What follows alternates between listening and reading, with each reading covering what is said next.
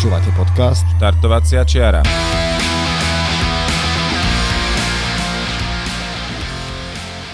Partnerom podcastu Štartovacia čiara je spoločnosť Salomon, výrobca obovy, oblečenia a doplnkov pre všetkých milovníkov horských športov.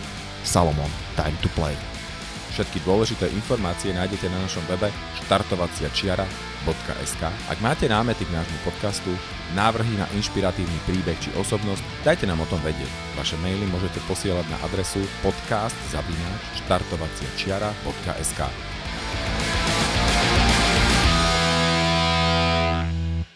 So, what's up, guys? We're back with uh, our podcast, uh, Štartovacia čiara.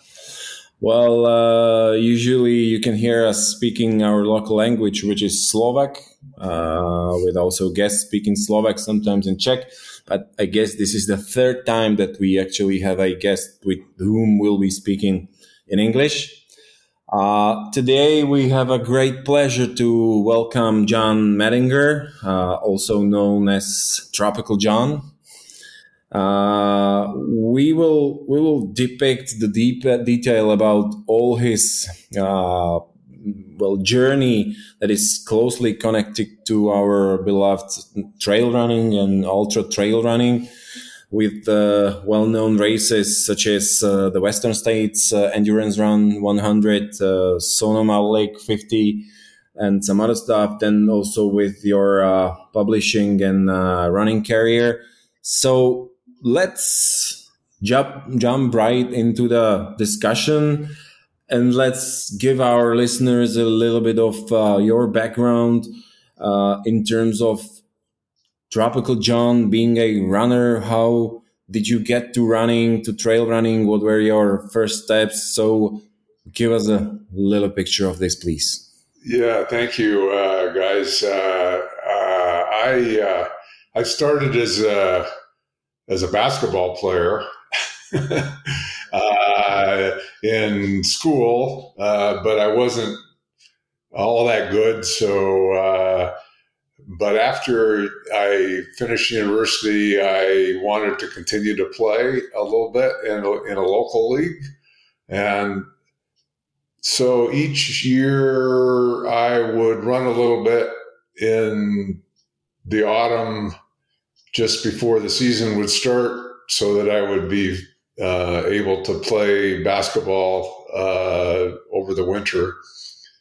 And so that's how I started as a runner. And it was mostly doing sprints, uh, like a basketball player would do. You know, you run for 20, you know, 20 to 50 meters and then turn around and, and sprint back. Um, so uh, that was the very beginning. Um, after a couple of years, the work that I was doing required me to do a lot of traveling. And so I wasn't able to play in the basketball league anymore. And then I started to run just to run. And that was the very beginning. Uh, I, I trained with a couple of guys that I work with, and we would run at lunchtime maybe five kilometers. We had no idea what we were doing. And we'd run as hard as we could until we couldn't run anymore. And then we'd stop on the street and put our hands on our knees and breathe deeply for a couple of minutes and then sprint again. Uh, I think it might have been the better part of a year before we ran the whole five kilometers without stopping. so, so uh, that's how naive we were. Uh, we didn't know anything, but after a year or so of this, uh, one of the guys was a real serious mountain climber, and he had an expedition in the Andes in South America uh, that was going to be really difficult. So he really got after it. And when he came back, he said, We should run a marathon. Now, we'd only run five kilometers. So going to 42 seemed like a pretty big jump. But we trained, we, we started reading about how to train a little bit, uh, and we three of us trained and we ran a marathon. And this was a very long time ago. I think it was like 1977. Uh, and we all survived. Um, not very well, but we all survived. Uh, and so for the next several years, I got kind of more serious about running, and but all on the roads, all, all like mostly marathon distance, also some ten kilometers and maybe other shorter things, but. Um, and I did that for a little while. Trail running in those years wasn't really hardly around. Uh, Western States had started in 1974, but I didn't even know about it, even though I lived in the Northern California where it happens. Um, in the very early 80s, 1982, there was a guy who put who started a 50 kilometer race on the trail. And so I got talked into doing that by some guys I ran with. And it wasn't even really a trail exactly, it was mostly dirt roads. So for a guy who was used to roads, it wasn't that difficult. But there was maybe 25% of it that was on single track trail. And I had to slow way down for that because I didn't really know what to do. So, but it was fun and it was challenging. And unlike running a road marathon, it had an element of adventure. Uh, we were in the in the woods. Uh, you know, I lived in San Francisco, big urban area, so uh, running in the woods was exciting, and I got to see some scenery uh, that wasn't really very far from where I lived, maybe half an hour by car, but uh, I didn't um, ever see anything like this before, so I, I found it kind of interesting and exciting. And then, but I continued to run marathons for another year or two, and then um, at some point, I injured my hamstring, and it took a long time to heal. And I found after a, a, a few weeks that I could run slowly, but I couldn't run fast. And so I decided I would just go exploring on the trails where you kind of had to go slower anyway. And uh, and then I kind of got hooked on it and it, fortuitously at that that was about the time in the US this we're now talking 19 maybe 84 1985 that was about the time that trail running started becoming a thing there were a few races very few in California uh, where now every weekend there's multiple ultras you can run. Uh, back then, in the entire year, there were maybe five or six. Um, and so I started doing those uh, and kind of liked it and liked the people. Unlike the road marathons, it was um, very small. Maybe there'd be 50 or 100 runners in a race. And it was the same people you know, this month, two months from now, six months from now, same people. So you got to know the people, and it became um, kind of a social thing as well as an athletic thing. And I like that. Um, and, you know, even when I was trying to run marathons well, I was better than average, but I wasn't really that good, so it wasn't going to it wasn't going to be uh, a, you know an important thing other than just a personal challenge. Um, but once you run 20 marathons or something, you get as fast as you're going to get, and then there's no more adventure no more challenge, right? And just doing it over and over again wasn't appealing. So this was a new challenge, not only going further, but also different kinds of terrain, hills and mountains and trails with rocks and lots of roots and, you know, mud and all those things. So uh, every race was unique, uh, and that I found really appealing. Right. Yeah. That's uh, that sounds like a very similar story to quite a few people that I, that I talked to about how they got into ultra. So uh, it, it, seems like a very very similar pattern, starting with some uh, road running and marathons, and then and then changing over to to trails. And uh, so uh, I understood that uh, with switching to trails, you also started to putting in longer distances, let's say ultra distances, and one of the things that uh, that could be interesting is to compare how how was the um, ultra scene at the time when when you got into it, uh, which is a few years back, quite a few years back, and what you see uh, similar or maybe different from it uh, nowadays. Yeah, yeah, it's and, quite it's quite different nowadays. Quite different, uh, much bigger, a lot more people. Um, America's a little different from Europe we don't have very many great big races. We have a lot, a lot of small and medium sized races.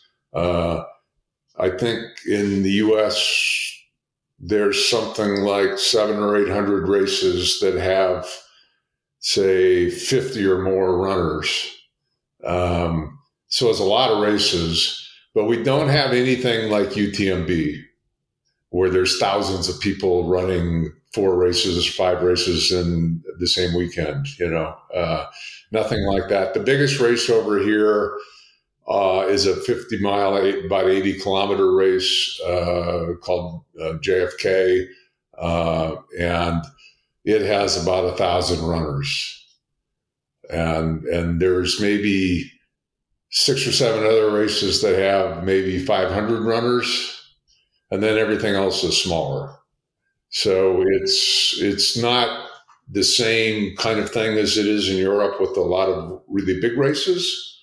Um, but of course, Europe has a lot of medium-sized races too. Uh, and yeah. why do you, why do you think it's it's it's like that? Why do you think there is there is such a difference between the number of, and size of the races? Because uh, I I see it the same way as you that we have quite a few big ones, but uh, in in the states it seems to be uh, a lot of uh, races, but smaller ones.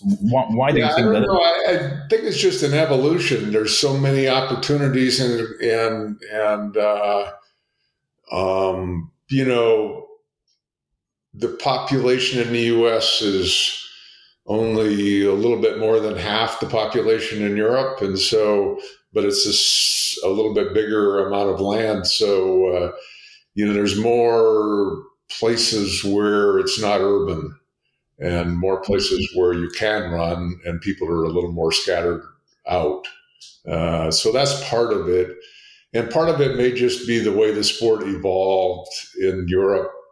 Um, I mean, it was always around in Europe. There were some races like Biel and whatnot that have been around for a long time, but really it's mostly the last 20 years or so where Europe became where it became very popular. Uh, and I know that Germans have always had the Volksmarch thing uh, that's been going on for a long time, and so that's part of it too. But it's just I don't know. I mean, that's a good question. I don't know that I know the answer some of it in the U.S. is um, the difficulty of getting a permission from the government agencies to have a really big thing. A small race with 100 runners doesn't have much impact on other people wanting to use the trails, uh, but a big race obviously does. And so I know in a few cases, people wanted to make their race bigger, and the government said, no, it's okay if it's small, but if it gets big, we won't give you permission. So uh, that's a little bit of the case, but I don't think that's the main reason. I think it's just kind of a, the way it grew up. But you know, having you and having the opportunity of talking to you uh, and your long time uh, career and, and, and joint journey with the Western states uh, run, serving uh, various roles, being a race director. Don't you think that West, the Western States run could easily attract 2,000 runners? Oh, it can, but it's not allowed to. Ah, uh, okay. So there's there's the reason so of the there's a story. There's a story behind that. So, um, Western States started the first time anybody ran it. Everybody knows the story about Gordy Ainsleigh in 1974 running with the horses. And and for your for your viewers who aren't familiar, um, Western States initially started as a horse race. People riding horses 100 miles, 160 kilometers across the Sierra Nevada mountains from Lake Tahoe into California. And that had been going on since 1955, the horse race. And in 1974, a guy decided to try to do it without a horse, and he was successful. And um, a couple more guys tried in the next couple of years. And then in 1977, they had an official race. And I think there were, um, you know, 13 finishers or something uh, who did it on foot, well, along with a couple hundred horses.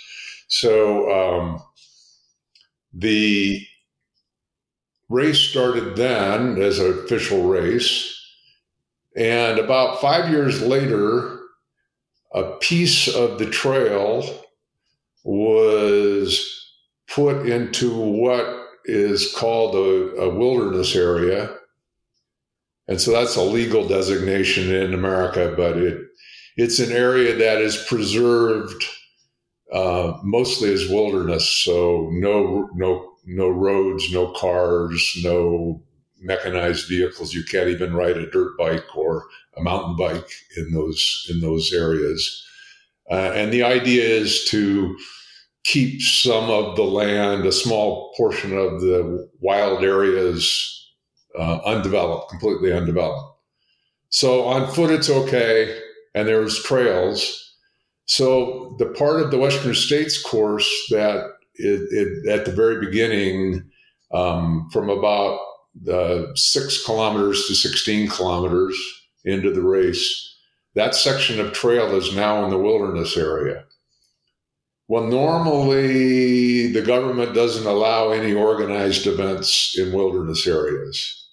But because the race was there before the wilderness area, they sort of grandfathered the race and said, you can continue to have this race but it can't be any bigger than it was before the wilderness was created. And that's where the limitation comes in. So it turns out that the year before it became an official wilderness, there were 369 runners in the race. That's just how many signed up. And now that's become a magic number. That's all we are allowed to have every year 369 runners exactly and so it's become over time i mean even back in the 80s it was more popular than that. So starting in 1983 there was a lottery to get into the race that long ago. But for the next 15 years or so until maybe about 2000, 2001, the number of people wanting to run was six, seven, eight hundred, something like that. So you had about a 50 50 chance of getting in. Wasn't so bad. You didn't get in this year, you ran something else, and maybe you get in next year. Um, but when the sport started growing, in America around 2000, in Europe soon thereafter, and in recent times in Asia. Uh, in the last you know five or eight years, Asia is growing very fast. Um, more and more people wanted to do this race. You know, it's a very good race, but I think a lot of it is just because of the history and the tradition of it it's a relatively new sport, and this was the only kind of older traditional race. So now uh, we have more than 6,000 people trying to find one of those 369 spots. And it's uh, kind of a joke in the U.S., but it's it's harder to get into Western states than it is to get into Harvard. Uh, the odds, you know, we have, we'll talk probably later about the, the lottery a little bit, but the odds of getting in for a person with applying for the first time are around one percent. Yeah, that's that's not a lot, but uh, there are some lucky ones who actually managed with one ticket. That's good. How many tickets did you have? I had four. Okay, that's pretty good. Getting in with four. Most yeah, I was have, I was definitely lucky. Yeah, I was lucky. Yeah, most people have to wait until they get sixteen or thirty-two or something like that because it doubles every year. Yeah, the number of tickets you get doubles every year.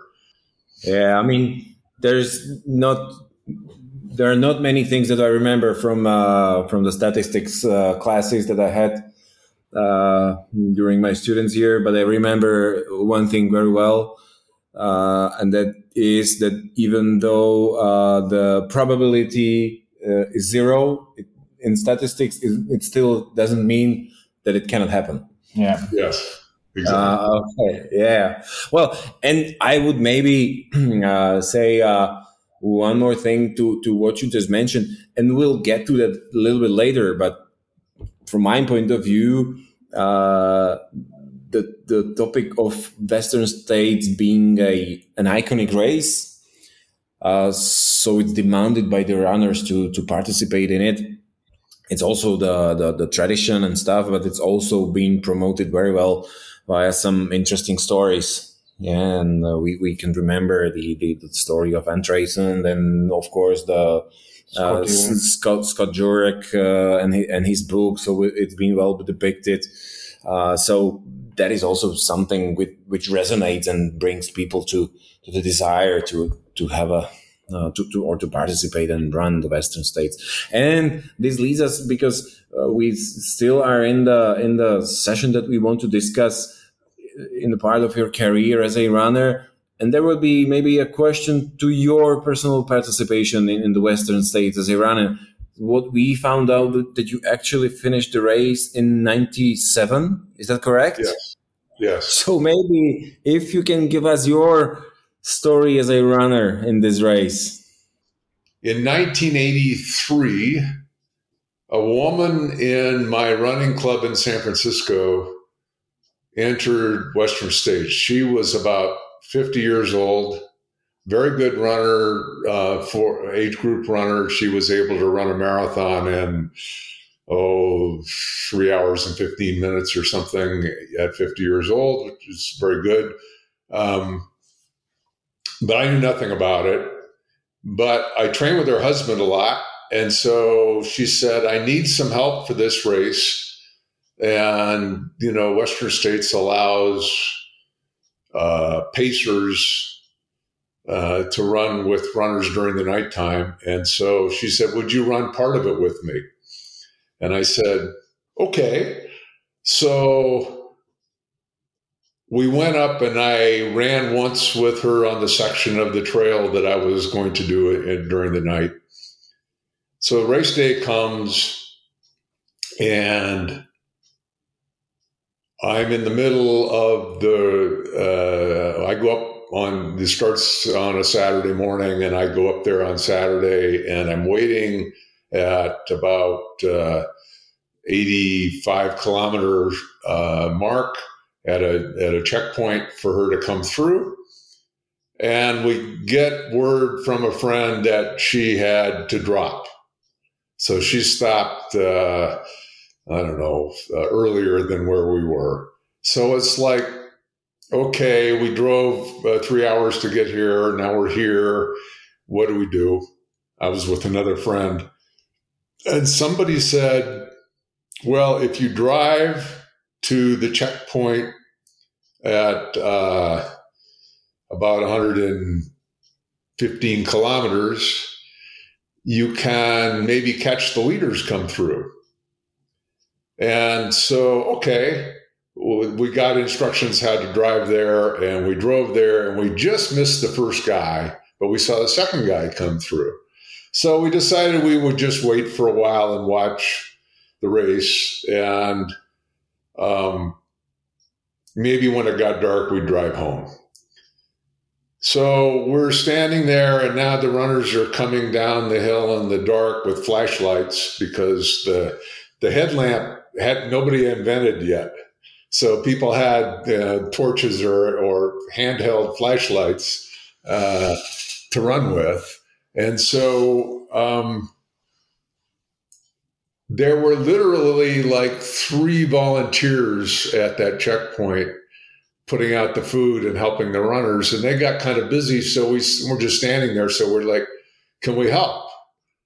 And they're like, yeah, could you make some sandwiches uh, and uh, maybe help fill the water bottles? And, and so anyway, to very long story short, we end up leaving at five o'clock the next morning uh, when the aid station closed uh, due to the time cutoff. So um, and I was in awe of these people. I mean, I had run, but not like that. And they looked like normal people. They didn't look like, you know, Kenyans, uh, you know, Olympic type people. They were just guys like us uh, out there running, you know, through the forest in their underwear, you know.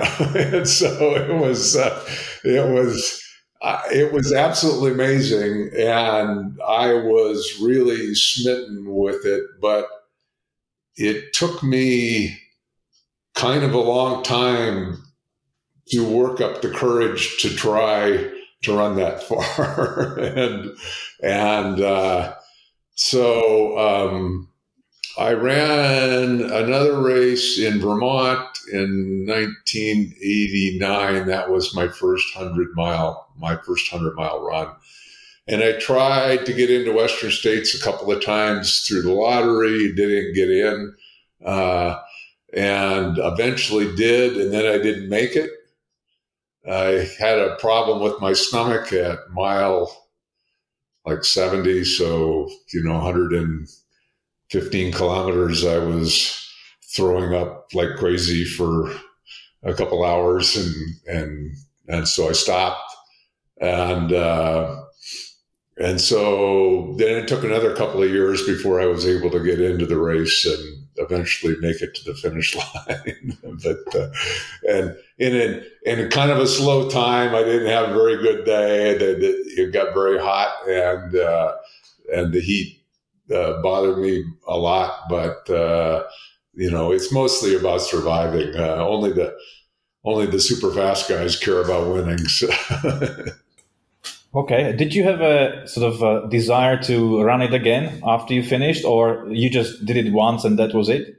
Well, I, by that time, I was pretty involved with the organization of the race, and that takes kind of a lot of energy and and so trying to do that and being on your feet all week, uh, loading trucks and and doing other things uh, made it difficult to try to run on the weekend. So um, I tried it once; it didn't go very well, and so I decided I would run other races instead and just work on this one. Um, yeah, I mean, you know, being a race director, how much energy it takes to it's harder to be a race director i think than it is to be a runner so. Yeah okay i understand that and uh, that's uh, that's actually a, a, good way to proceed in in our discussion to uh, john medinger not only being a, a runner but uh, also being involved in other parts of uh, sort of running an ultra community and namely uh, publishing. So we know that you've been one of the publishers and contributors of uh, Ultra, Ultra Running magazine, and uh, uh, we would be quite interested to know how how this started and uh, and and let's let's start from that. How how did you get to that? How did you come up with that idea and why? And uh, we'll see how how it goes. Okay, well. Um I had been involved with Ultra Running Magazine as a contributor for a long time, occasionally writing stories and articles. Um, and, you know, in the early days of the magazine, it was almost like a club newsletter or something, you know. the, the sport wasn't that big. We shared experiences and and everybody was still learning about nutrition and hydration and all those things that we know a lot about now. And so it was um, about 15 years ago, I stopped working in a real job. Um, and uh, I was still pretty young, you know, to be retired. I was only 54 or something. So uh, I still wanted something to do. And I knew the guy who was the publisher, and he kind of let it be known that he was interested in moving on. And so, after some discussion with my wife, who's also an ultra runner, and a couple of other friends who had some skills around writing and editing and printing and all those things you have to know about to publish a magazine, um, we decided we would acquire the magazine and do it ourselves as a kind of post retirement work project. Uh, half it was halfway to a hobby um, just like race directing is or whatever.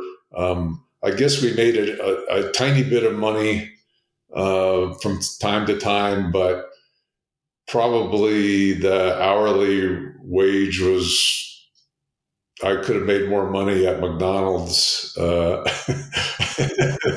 uh, making hamburgers. So so uh, it uh, it was more of a hobby, but we we loved the sport. We loved the activity. The magazine. Um, we could see the potential of it. It needed a lot of work to bring it up to the standards that it is now.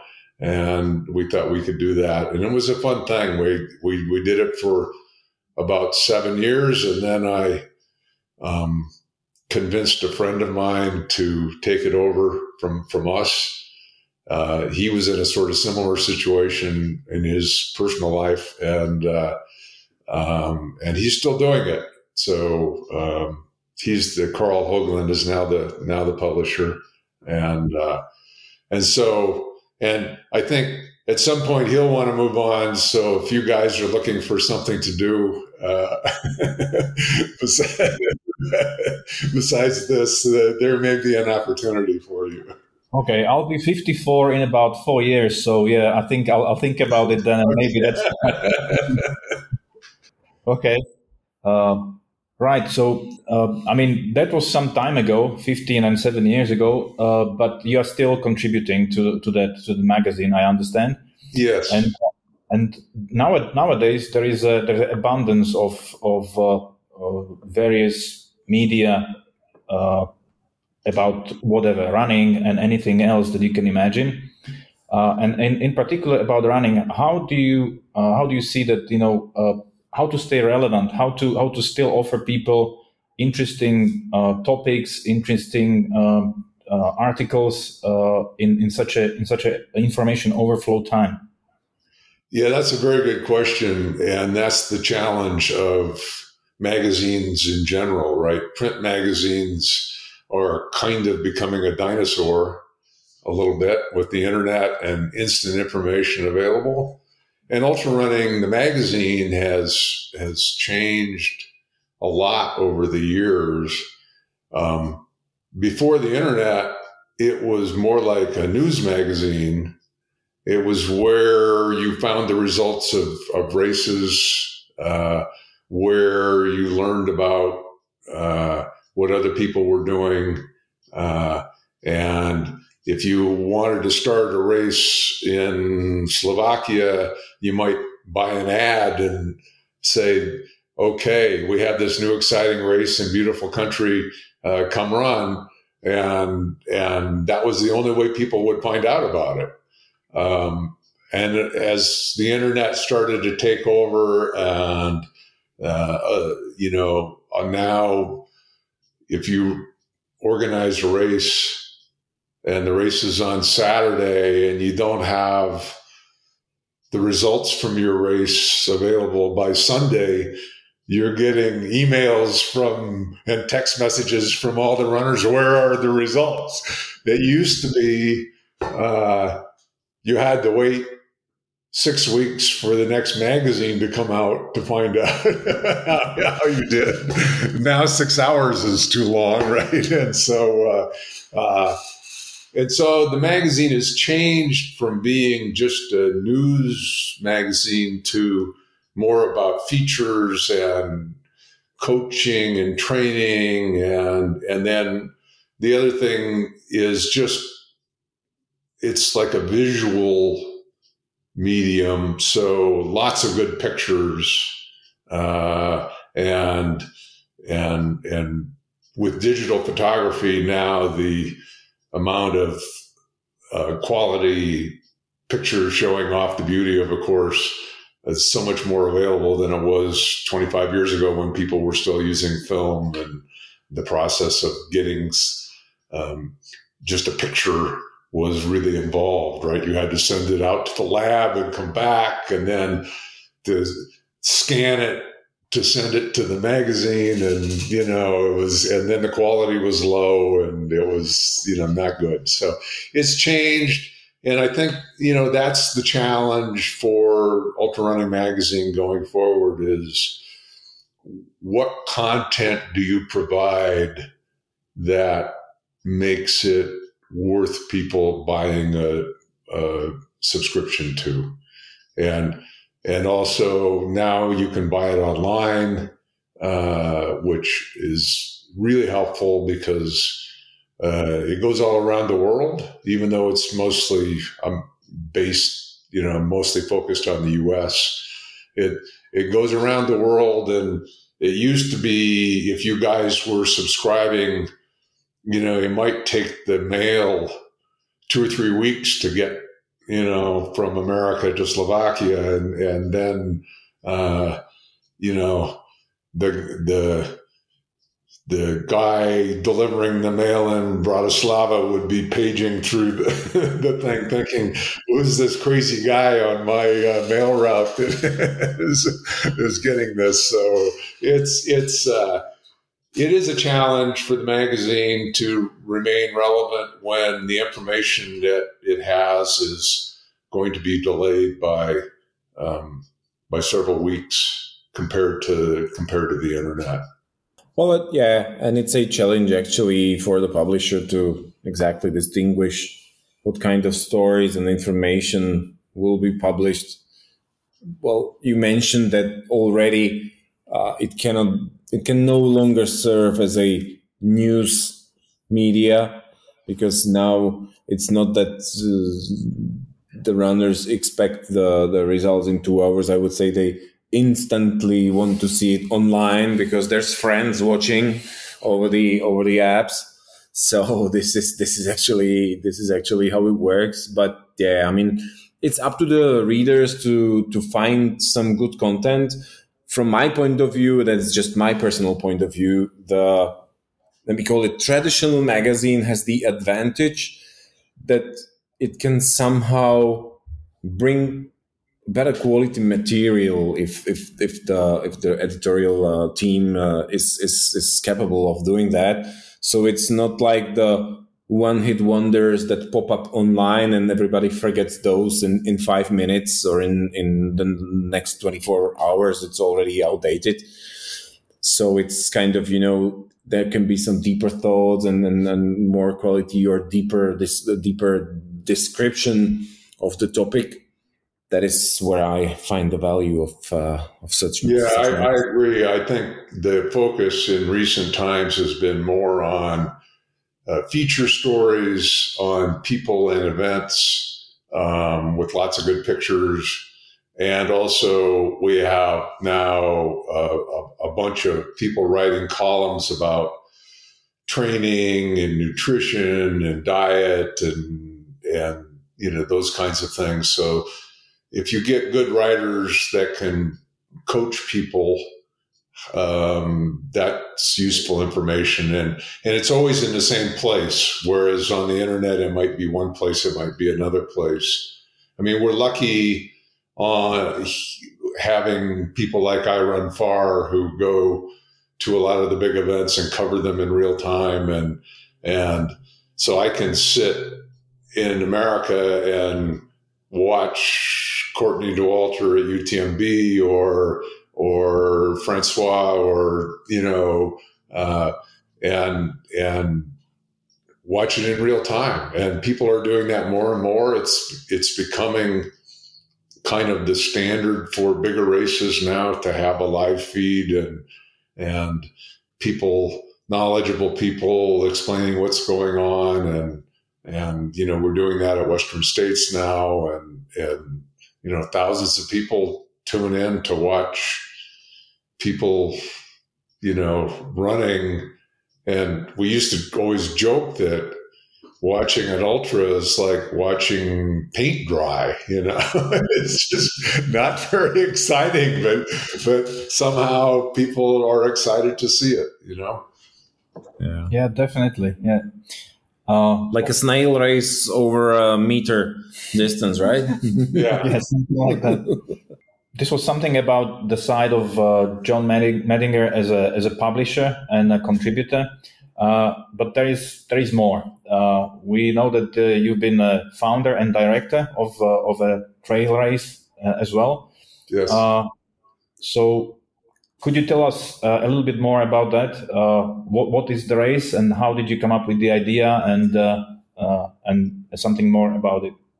Well, I've I've done this a few times, um, starting in the early 1980s. Uh, I organized a run uh, on the Dipsea Trail in uh, Marin County, just near San Francisco. Um, there's a quite famous trail race that's about 12 kilometers that goes kind of over one mountain and down the other side. And um, we decided because it was only 12 kilometers that we needed to do it four times uh, to make it worthy. And uh, so for a couple of years, we just did it as a fun run. And then people said we should make a race. And so it was near, very near to like a couple kilometers from my house. So it was like, okay, I'll, I'll be the guy, I'll do it. And, uh, and so that race is still going on, kind of a, a traditional race in California. Um, and, and then later I started, I helped a friend of mine start a race uh, called the Miwok 100 kilometer race, also in the same neighborhood. And I did that for a few years before passing it on to a friend. And then uh, I moved from San Francisco about an hour north to the California wine country uh, in Sonoma County. And my running friends up there said, Oh, good, you're here now. We can have a race here.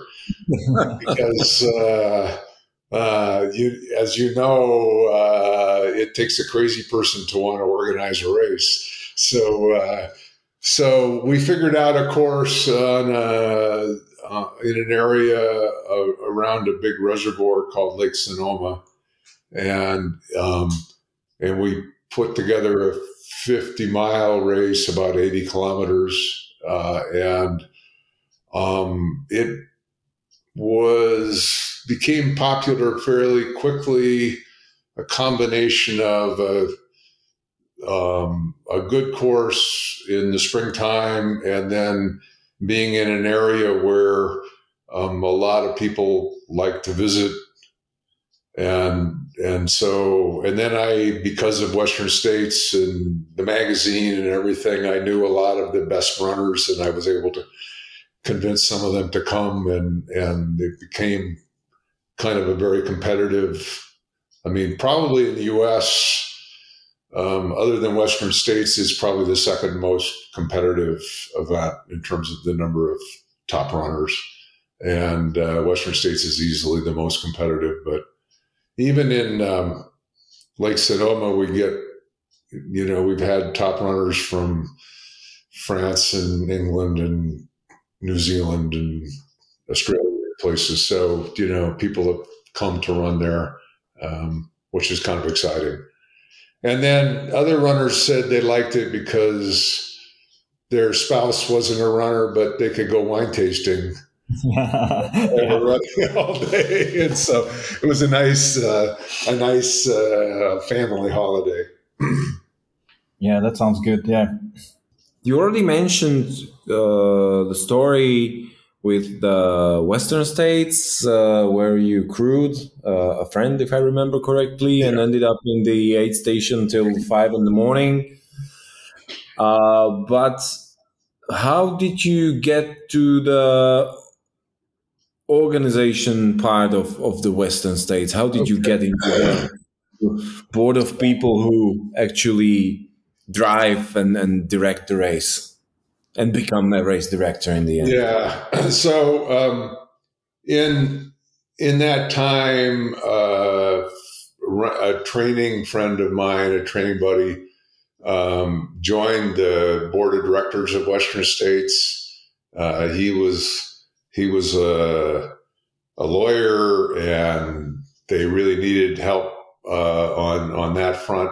Uh, to this was back in the time when they were trying to convince the government that it was okay to have, let the race continue in the wilderness area. He was very involved in negotiating that. So.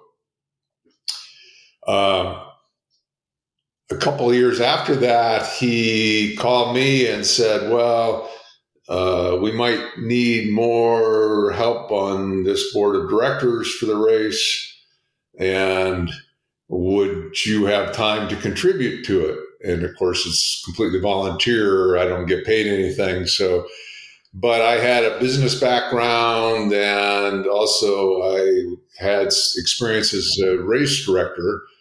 And that was kind of the perfect combination for uh, helping out on this race because um, as it grew, so did the headaches and you know the the money side of in the background with sponsors and all that kind of thing became you know increasingly important over time and still is and and so I got involved on that. And I've always just liked the behind the scenes stuff, helping to organize races. When I was a brand new runner in my 20s, um, I had some friends that started the San Francisco Marathon, and I and I helped out with them, you know, and I just thought it was rewarding to give to give something back you know, to the sport uh, because without people like us, nothing would ever happen, right? There wouldn't be any races. So uh,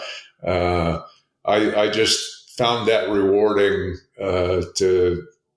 And some people said I'm a little bit like a drug dealer, right? I'm an enabler. Right, and uh, so that's that's how you got into the organization side of uh, of Western States uh, Endurance Run. Uh, and you've spent quite quite a long time there, uh, contributing, helping, and directing. Uh, in all that time, what would you share with us as some of the most remarkable stories or memories that you have uh, from from that time? Is there something that really sticks out as a as something that you know will will always be you know part of your memory that you know this happened during my Western States time and uh, it's really really interesting? There are some stories. There's lots of stories because every year there's stories, right? I mean, you guys know when you run that far, everybody has a story, right? Every individual runner has his own or her own uh, experiences, and and you know, and and that's an important part of it. It's just such a adventure to run that far uh, personally and what you see and what you feel and the, experiences around you just very uh, much so we always kind of joke in western states that it's it's a, a year around race right? You you get in you spend six months training for it and then you run the race and then you spend the next six months talking about it and so, and so uh, uh, but for me, uh, probably the thing that uh, I'm just most proud of is just how the race has grown in stature around the world from a, a, a race that was kind of a local race in Northern California to becoming kind of a thing in the US, a national race, and now an international race. I mean, back 25 years ago or so, we used to try to, we, we, viewed Western states as a vehicle to expand the sport into the parts of the world that ultra running hadn't become very popular yet. And we used to reserve of those 369 spots, we used to reserve 25 of them for foreign runners. Um, we didn't count Canada because they weren't foreign enough. but uh, uh, but uh, I always joke that Texas is more foreign than Canada. But that, that's uh, uh, that we have. Uh, we used to reserve spots for overseas runners so that they would come experience Western states and maybe take the story back to their country and and try to convince other people to come, uh, their their friends and and people they run with and stuff. And until about 20, 20 years ago, we we kept those spots, and then it started to catch on. And this past year, when we just had the lottery for the 2022 Western States, we had almost 2,000 overseas runners applying uh, to get in. So uh, that growth, I was always a big proponent of, of bringing uh, runners from other countries, uh, you know, and trying to encourage the growth elsewhere. And I don't know to what extent doing that helped, but obviously the sport has exploded in Europe. Europe is is you know even bigger than North America now in terms of in terms of participation and at least until recently, Asia was on that same curve, but they've had problems with in China with that one race. They had all the people die, and now there's a ban on races in China. And so that's put a curb on things. But that international flair, I think, is very exciting and getting, you know, you will see in June just getting all those people from everywhere come to run, it's very exciting for us, I think. You definitely succeeded in that, in attracting uh, all you know people from all over the world to Western states. I think that's uh, that's definitely a, a, a, factor. Okay, so that was, from your point of view, the most uh, sort of remarkable story of, of Western states. I understand that that's uh, that's quite nice, but there are some classic ones that uh, that uh, everybody sort of knows about uh, and, and before you step into that, please, I just need to say one thing. I mean, I'm I'm uh, surprised how humble uh, how humbly you depict the whole story of us, you know, seeing the Western States endurance run as an as an iconic race, and and well, it really surprises me, and I'm and I'm thankful for this. Yeah, but sorry for the interruption, uh, Marian. Go on. Yeah, no, that's it's it's it's true. It's a it's a good good remark. Yes, it's uh, it's it's really really nice to see that uh, mm, that this is for you the most remarkable thing. That you know, bringing bringing that race to everybody else is is the most remarkable and memorable thing. That's that's I think very special. So it's it's really nice. But coming back to that, uh, what I started about another or a, couple of few other classic uh, stories of, of Western states. One of them was of course, Ann Trason, uh, who uh, who won Western States. How many was it? Thirteen times. I, I yeah, can't even. Yes, yes, seven. Yeah, and Tracy won 14, 14 times. Fourteen times. Yes. Yeah. That's something that, that will be hard to uh, to accomplish again. In in your view, you, you probably witnessed uh, uh, quite a few of her finishes. What what made her so special? What do you think?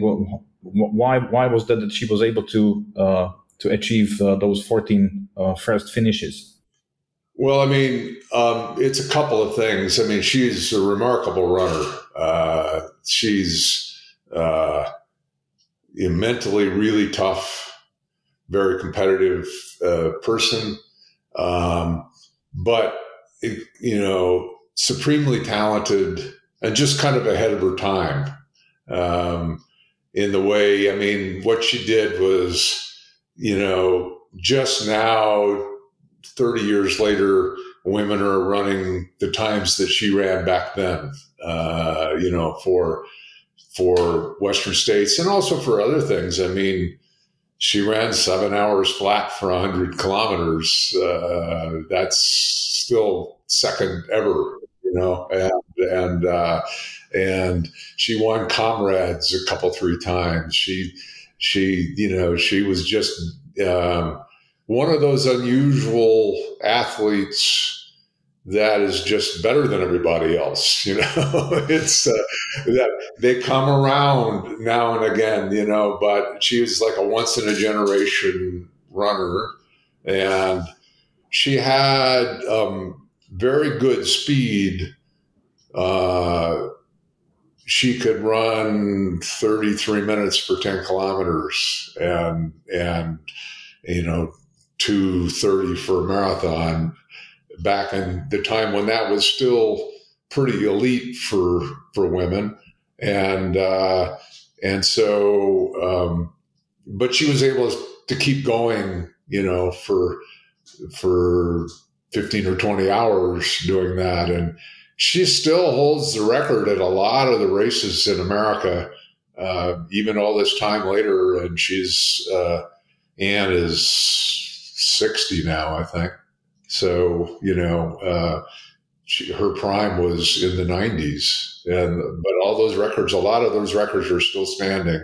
And, and just now, the best runners, the best women runners are running the times that she ran 30 years ago. So I don't know what the equivalent is in another sport, but she's like uh, Pele or, or Michael Jordan or something, you know, she's, she's just flat amazing, you know, and, you know, and, and the other thing, of course, is there were a lot fewer people competing back then, so she didn't have maybe as much competition from uh, as as the top women today would have. Uh, so you have, you know, now if you're a top woman, there's a whole bunch of other women that are, you know, there's a lot more women competing, and so it's uh, uh harder to be the number one uh, female universe. Yeah, so pro- probably probably if there was a bit more competition to her in, in her time, they would even it would push her even harder and maybe to even better.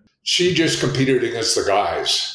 the Western States, most years she won 14 times. She missed one year because she was injured. But she, so she won 10 times in a row and then she missed a year and then she won four more times.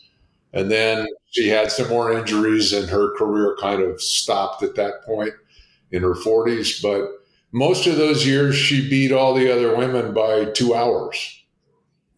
And uh, so and she finished as high as second overall a couple of times. So she was competing with the guys. Uh, you know, I don't think she was necessarily all that concerned about the competition from the other women and having a look at the all-time top results and, and, times in the in the women category, she still holds the seventh place. So time-wise, the, the, the times and the results that uh, uh, she actually was running, it was not just a question of how many women competed against her. She still was pretty yeah. fast, yeah. very fast. Very yeah. Fast. yeah.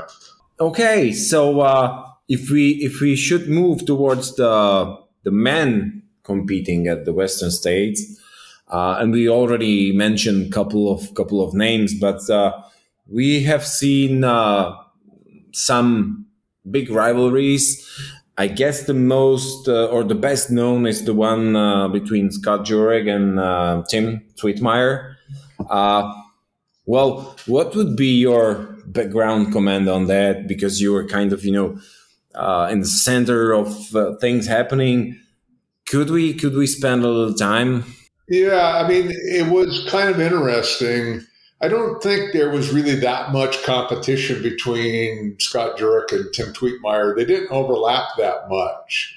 Um, in the 90s, there was a lot of competition between two local guys, I mean, Tim Twietmeyer and a guy named Tom Johnson, who won the race three times and was the world 100K champion at one point. Um, and they both lived in Auburn, the town where the race finishes. So there was kind of a lot of competition between those two guys in the 90s, both living in the same same small town. You know, there's only like 20,000 people in that town.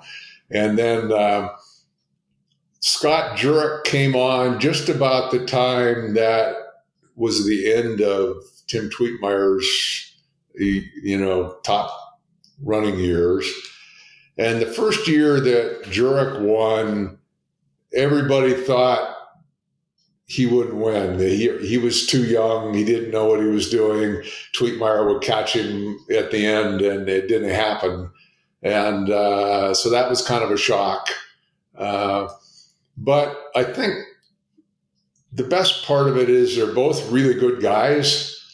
And so they got along pretty well. They had a lot of respect for each other. And yeah, there was, I'm sure, competition underneath it all, but at least on in in public commentary, you never would hear either of them say anything bad about the other guy. You know, they they both had a lot of respect for each other, and uh, and I think one of the nicest things about our sport is how sort of humble most all of the top runners are. Um, if you if you get a chance to talk to to uh, Jim Walmsley or Kilian or Francois D'Haene or any of those guys, and if they were here on this call with us, you would have no idea they were fast or that they won UTMB or that they won Western States. There'd just be another guy telling stories about some run they did, you know, and and yeah, they finished twice as fast as we can, but but uh, it's uh, it's really great to see and, and how just normal people everybody is. They don't have a big ego. They don't have um, the you know you see sometimes a high paid professional athletes, you know, kind of a level of arrogance or something that is is not uncommon. You know, top soccer guys, uh, football guys, top, uh, you know, Djokovic, whatever, you know, and so you know, it's uh, it's uh, it. You don't see that in our sport. Uh, my personal theory is is because it's hard for everybody. Yeah. Uh, I don't care if you're uh, me or if you're Jim Walmsley. If you're out there and you're running as hard as you can and you're 50, 60, 70 kilometers, 100 kilometers into a race, it's hard. And, and so there's a kind of humbleness that comes with overcoming something hard that um, keeps them from getting a big head, I think. and everybody fails, right? I mean, everybody fails because it's hard. I mean, you know, people drop out because they can't, they didn't manage their race properly or they had some mechanical thing go wrong. Um, and people have races where the wheels come off and it happens to everybody. Uh, it happened to Ann Trason. It happened to Scott Jurek. It happened to Francois D'Haene. It happened to everybody. Kilian, you know. So um, these guys, you know, we think of them as icons because they're so good, but they have bad days too. Yeah, that's well said. Yeah, I think I think you're right. That's that's uh, that's one of the uh, nice things about about this sport, uh, having having top stars like this.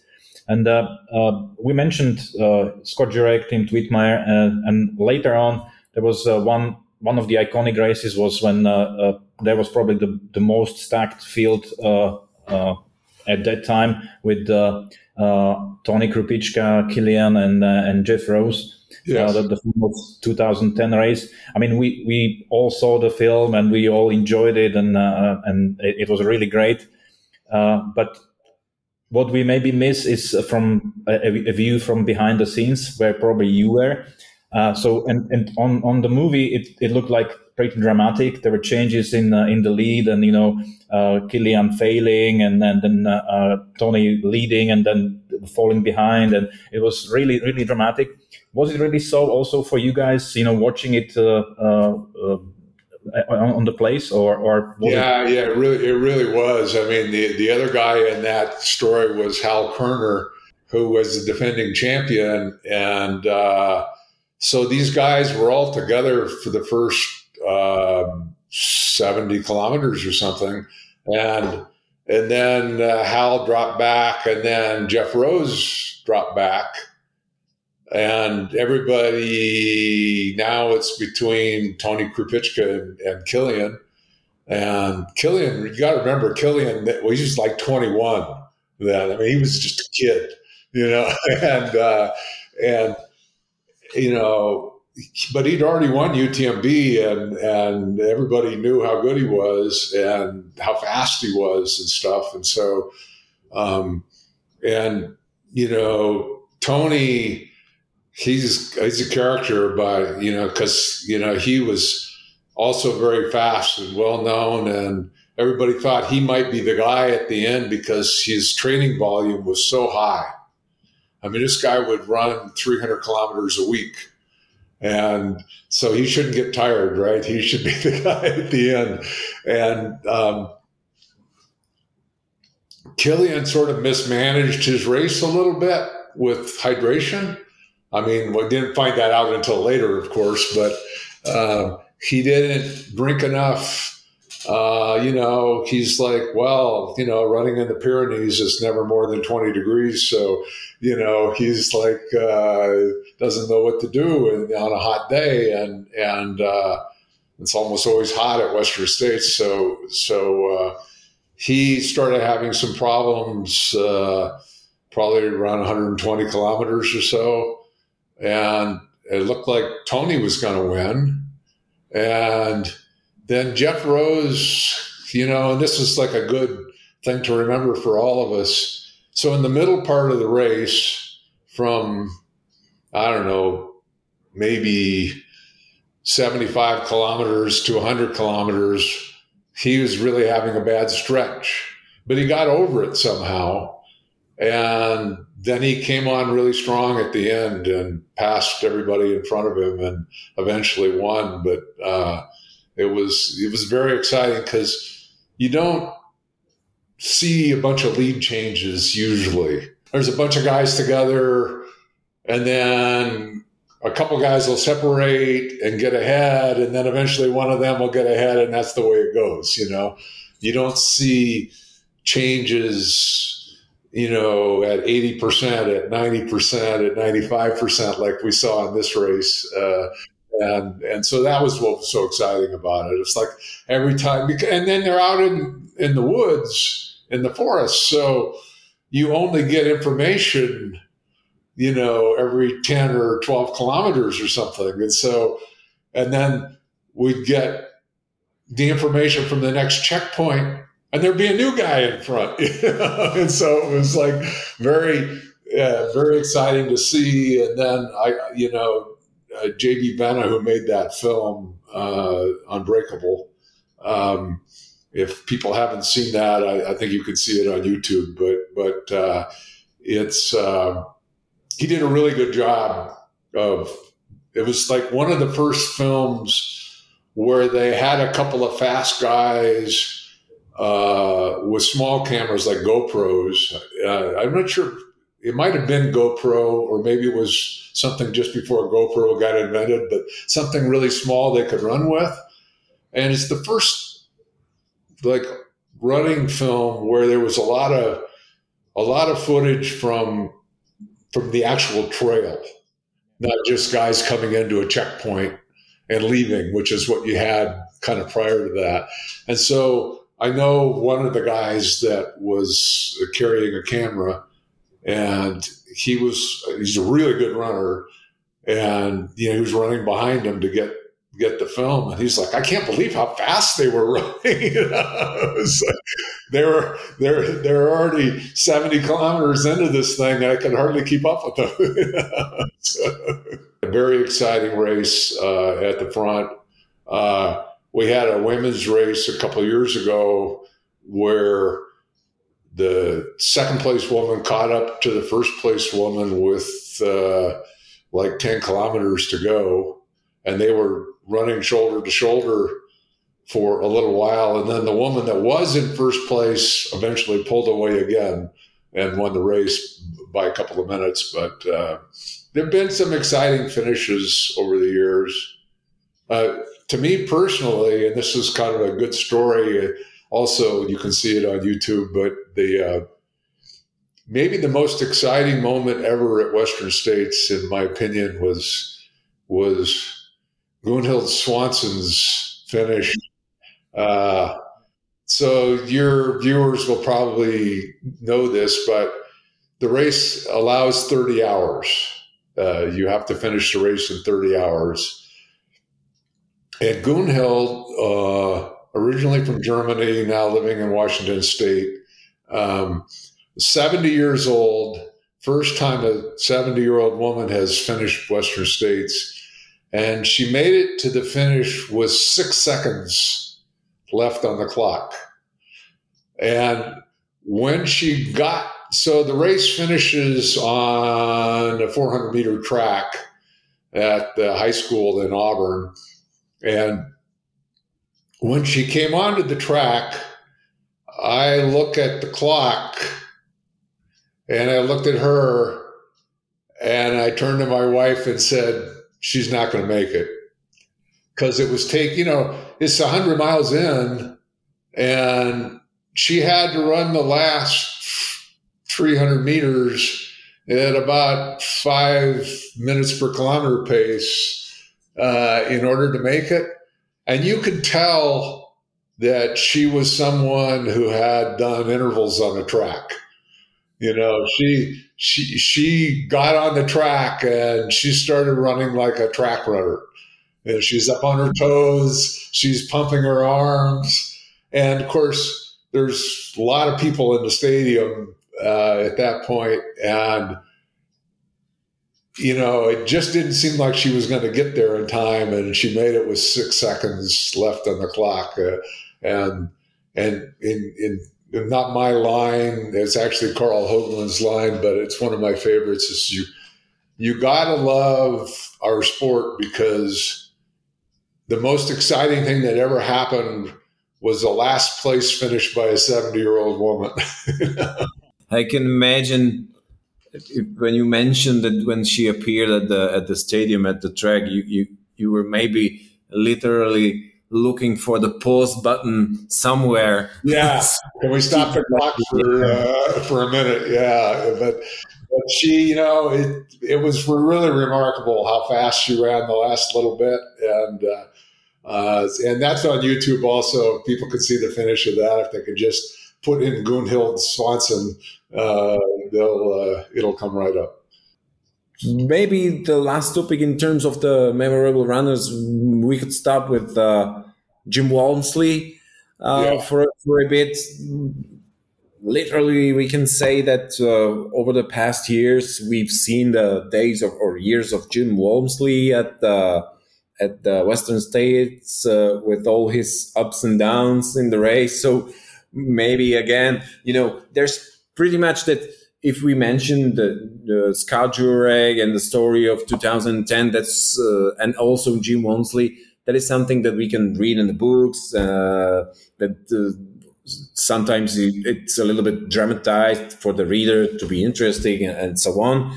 But your internal story, being part of the race and, and close person to, to all that, how would you how would you describe the the journey of Jim Walmsley at the Western States? Well, you got to admire Jim because he goes for it. He's a guy who just runs hard and and doesn't you know, maybe sometimes uh, exercise caution when caution might be uh, something that most of us would exercise at that time. He goes for it. The first year was, you know, very famous because he was leading by a lot, and he missed a turn uh, with uh, something like 11 kilometers to go. And he was almost an hour ahead. So he was easily going to win. He could have probably walked from there and still won, right? And, uh, but, um, and it's just interesting. It's just a combination of events where the turn was, was kind of a tricky spot because you're leaving a wide trail, like a, a, a dirt road, like a Jeep road, uh, and turning onto a single track. And, and, and so, you know, he, and, and the, where the trail went off was kind of at the top of a little hill. And so he's kind of looking over the top of the hill to see what's on the other side. And he just ran by it, you know, and everybody else made the turn. So it was, you know, a mistake on his part, but, um, you know, the race maybe is a little bit culpable. We could have had, uh, somebody standing there making sure that people went the right way or maybe put a, uh, uh, you know, a big chalk arrow on the on the on the dirt or something to make sure you know we uh, we've actually revised our marking techniques a little bit as a result of not wanting to have that happen again. you know, if you're a race director, the last the very last thing you want is for this story to be that the leader got lost, right? You know, he was on a on record pace. It was going to be pretty close between the time he might have run and and and the the record that Timothy Olson had uh, at that point. But he did come back and break the record um, a couple years later, and then came back and broke his own record. Uh, uh, after that. And then last year, uh, I think last year his plan was uh, initially he was going to run Comrades, uh, which is about the same time of the year as Western States. But then Comrades got canceled, so he decided to to to come back, and so he he won again. It was very hot last year, so the time wasn't quite as fast. But in many respects, because it was so hot, and he ran still a very fast time. That might have been his most impressive performance if you take all the all the uh, the weather into account. Yeah, he's a really special talent. Uh, has tremendous speed. He's run uh, like thirteen forty for five thousand meters. Um, he's uh, you know, he ran 609 for for 100 kilometers, uh, which is like insanely fast, right? It's like 345 per kilometer or something, you know, uh, uh, for 100, 100 times in a row, you know, it's like, uh, uh, I think, you know, a lot of people know what that feels like to run one kilometer that fast, but to run a hundred of them uh, back to back to back, that's that's crazy. Um, and he's also quite good uh, running over rough terrain. And you know, some of the really fast people don't like rocks and hills and stuff, but uh, he's. He's he's very very good at that as well. So, you know.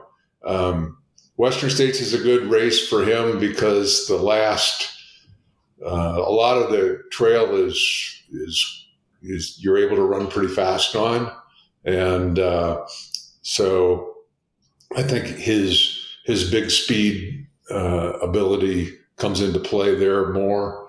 He he doesn't do maybe quite as well in a alp, you know alpine type race like UTMB I think he maybe could someday. He just hasn't. Uh, so you have to kind of like tip your hat to Francois D'Haene and those guys, you know, for for running on the, in the mountains. Um, and uh, so I think that's probably Jim's next big challenge is to try to do really well at one of those like UTMB. Um, yeah, UTMB and the Hardrock, right? Yeah, those are. It's a different kind of thing, you know. Uh, a lot of really severe terrain. Hardrock. you also have a lot of high elevation. I mean, it's it's up there. There's a lot of three thousand meter stuff uh, and and higher, and and that obviously if you if you live it's he lives at elevation, so that's an advantage to him. But so he has that going for him, and it's kind of funny because he's really good friends with Francois. Yeah. Francois at Hardrock, so you know, of course, if you're Francois, you probably there's only like five guys in the world that can pace you, right? Nobody else can keep up. But uh, so yeah, Jim's a really special talent, um, and uh, and and also just a really good guy. Again, if you were here talking to us, you'd never know he was fast. He'd be telling the stories of the time he was throwing up on his shoes, you know, and uh, and uh, whatever. But uh, um, so you know, he's a good ambassador for our sport, and uh, you know that's that's a really good thing. And he's been completely completely dominant. Western States is really set up for his his skills, um, and you know it's just different courses for different horses. Uh, thank you very much for the insight about uh, uh, these these uh, famous stories and famous uh, runners uh, of of Western states. but it's not only about people; it's about the race itself as well. And in the in the last few years, there have been few sort of things that have had an influence on on the race itself. And one of them was obviously, as we know, all uh, the uh, COVID 19 pan- uh, pandemic. So from from the organizers' point of view, I mean, we all how, how it affected runners, but how it affected organizers. You know, can you can you give us a little insight? What you had to change? What you had to consider uh, uh, going forward? Yeah, it, you know, it's COVID has been hard on everybody, obviously, uh, you know, the whole world, but and, and when you think of our activity, it's for virtually everybody, it's just at the end of the day, just kind of a hobby. You know, it's it's recreation, and so it is maybe less important than people who have lost their jobs or you know things like that, uh, or gotten sick, or had relatives get sick, and people die, and and and those sorts of things. So it's kind of a minor.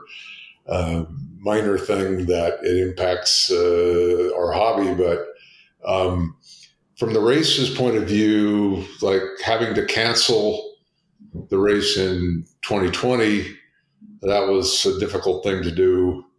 Um, we did it fairly early. I mean, we canceled the races at the end of June. We canceled it uh, first of April um, when the pandemic was still just kind of taking off. But, and, you know, the initial discussion, it was kind of interesting. The initial discussion um, we were having was, well, we don't know how this thing is going to play out, you know. Uh,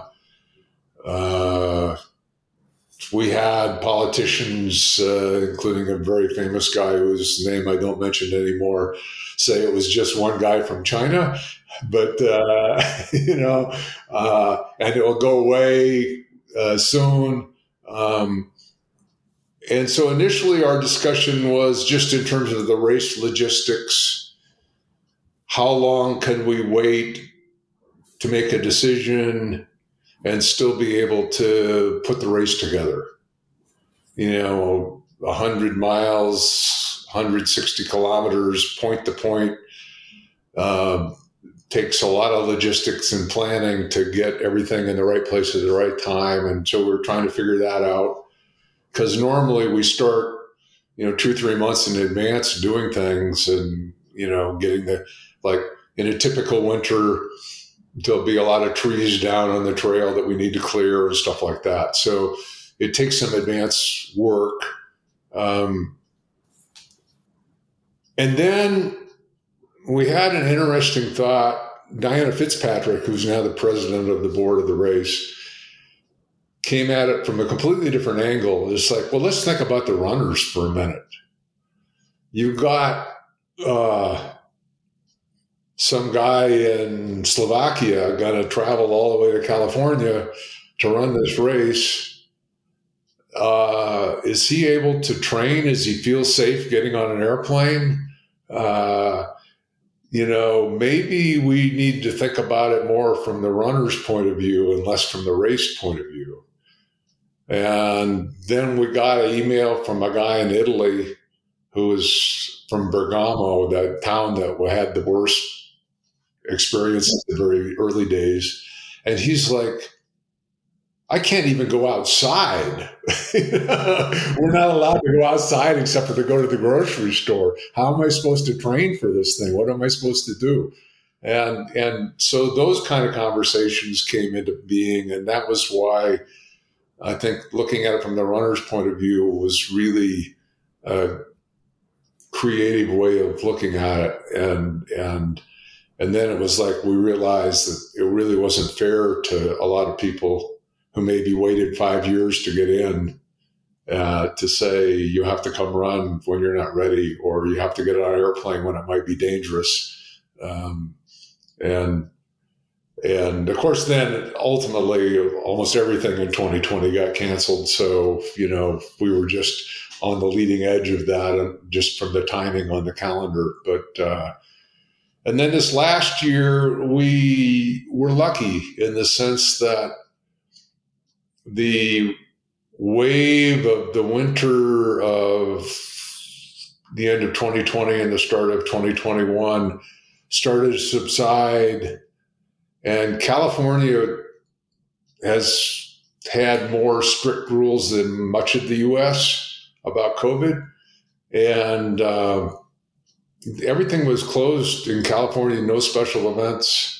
And they opened uh, at the second weekend of June, the governor said, okay, June 15th, we'll start to have events again. And our race was June 29th. You know, so we, we, we had been in discussion with people in the government and stuff. And so we kind of knew they were thinking about this, but we didn't know for sure it was going to come down. But we, we planned everything. Uh, as if it were going to happen. And then eventually, eventually it did.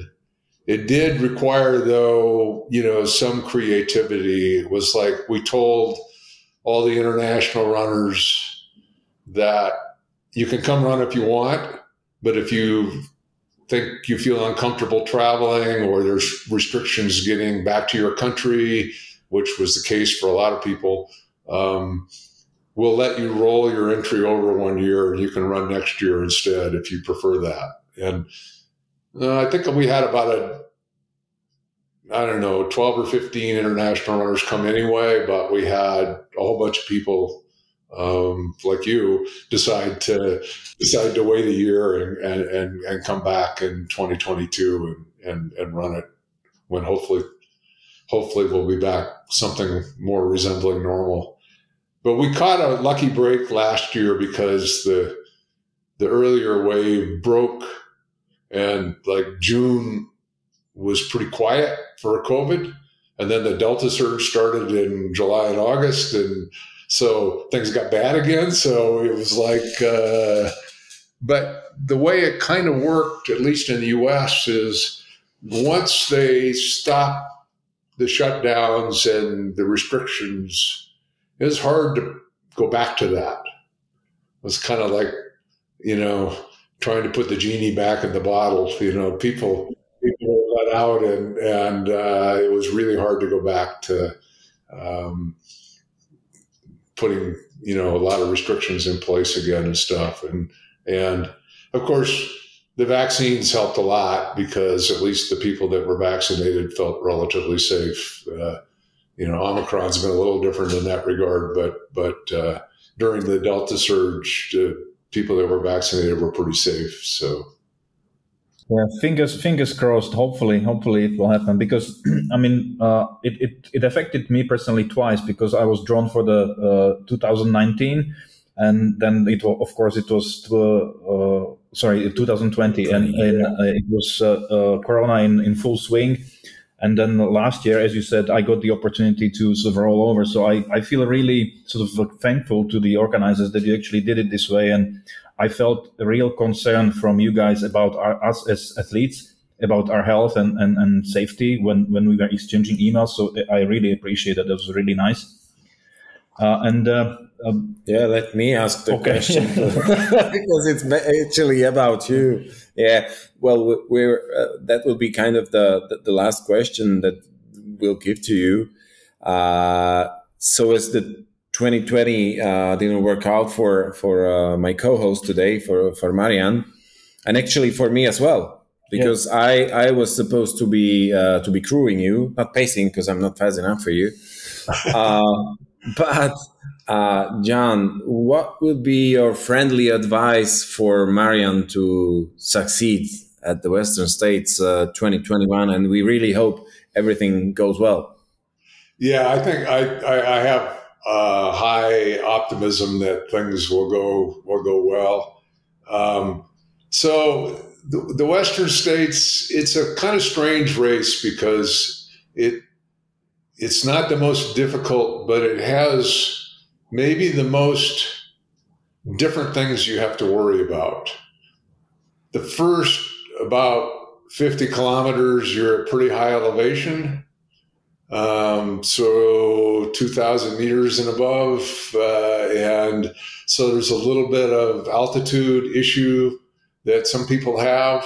Other people, for me personally, um, running at 100 mile speed, I'm okay to about 2,500 meters, and then above that it gets strange. But but because uh, uh, you're not going as fast as you might be at a 50 kilometer race or something.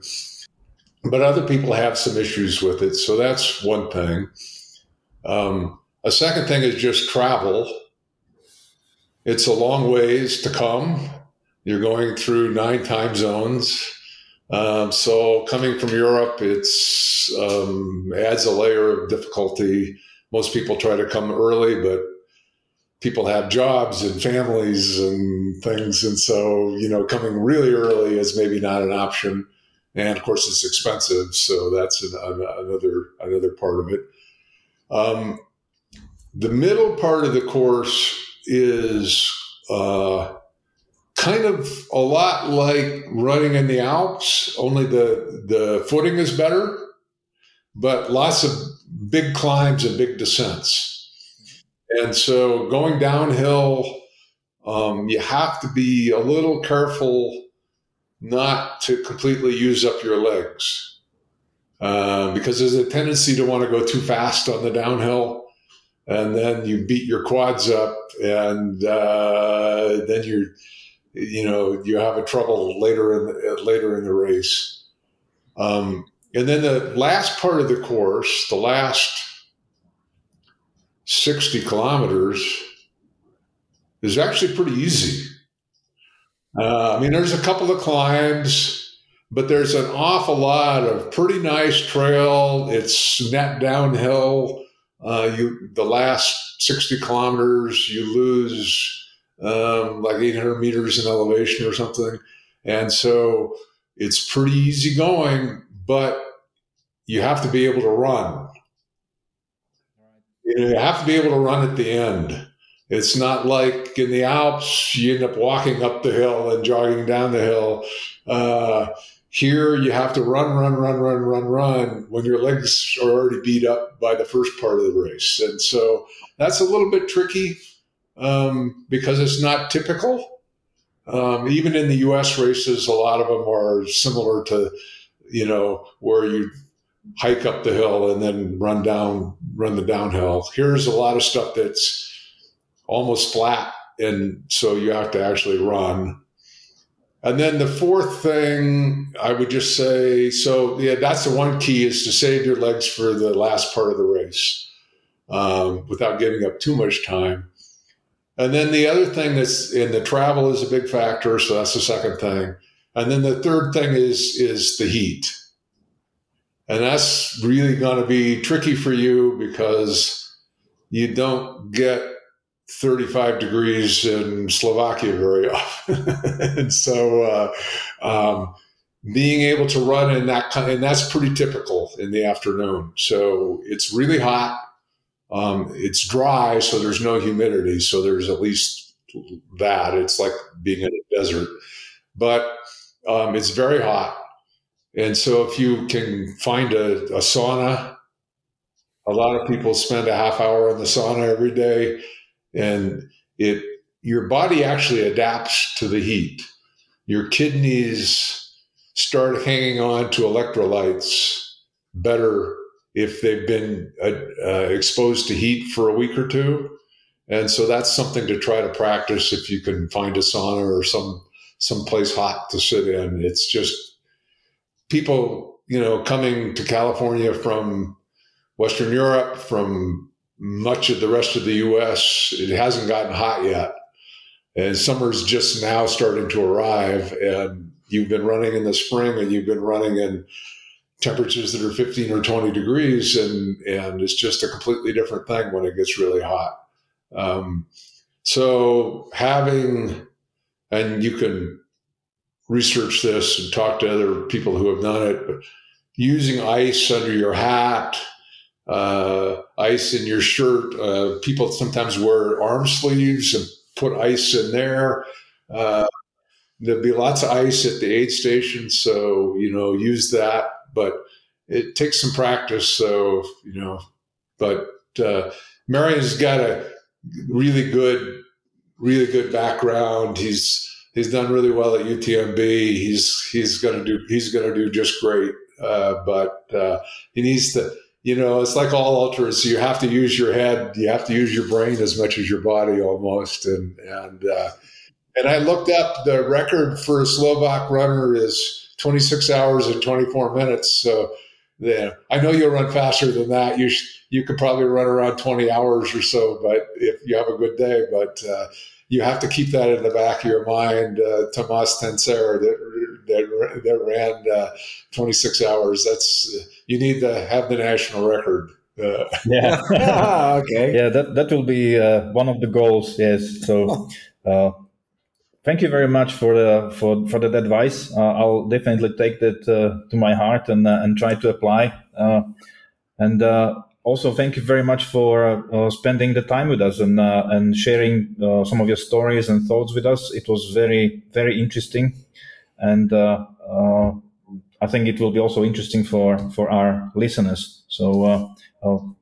yeah, definitely. Much. So let me wrap up for for our listeners today it was our greatest pleasure to to to really host a, a great guest to our to our podcast, uh, John uh, Medinger, a seasoned ultra runner, uh, ultra running magazine publisher, founder to a couple of ultra races, and race director to to the Western States endurance runs. So, uh, and the most important thing uh, for me, out of all I mentioned in the last sentence, is that it was really a discussion to a really nice guy.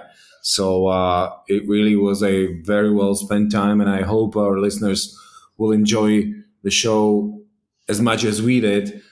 And let me thank you for the opportunity to to have you on the podcast, to have you on the show, and uh, wish you a good year 2022, and of course a, a very successful and fingers crossed uh, there's no problem uh, with the organization of the of the race. Yeah, and uh, hopefully we get to meet uh, each other in person. That would be yeah. I'll, I'll, see you at Olympic Valley at the start, and, and more importantly, I'll see you at the finish line.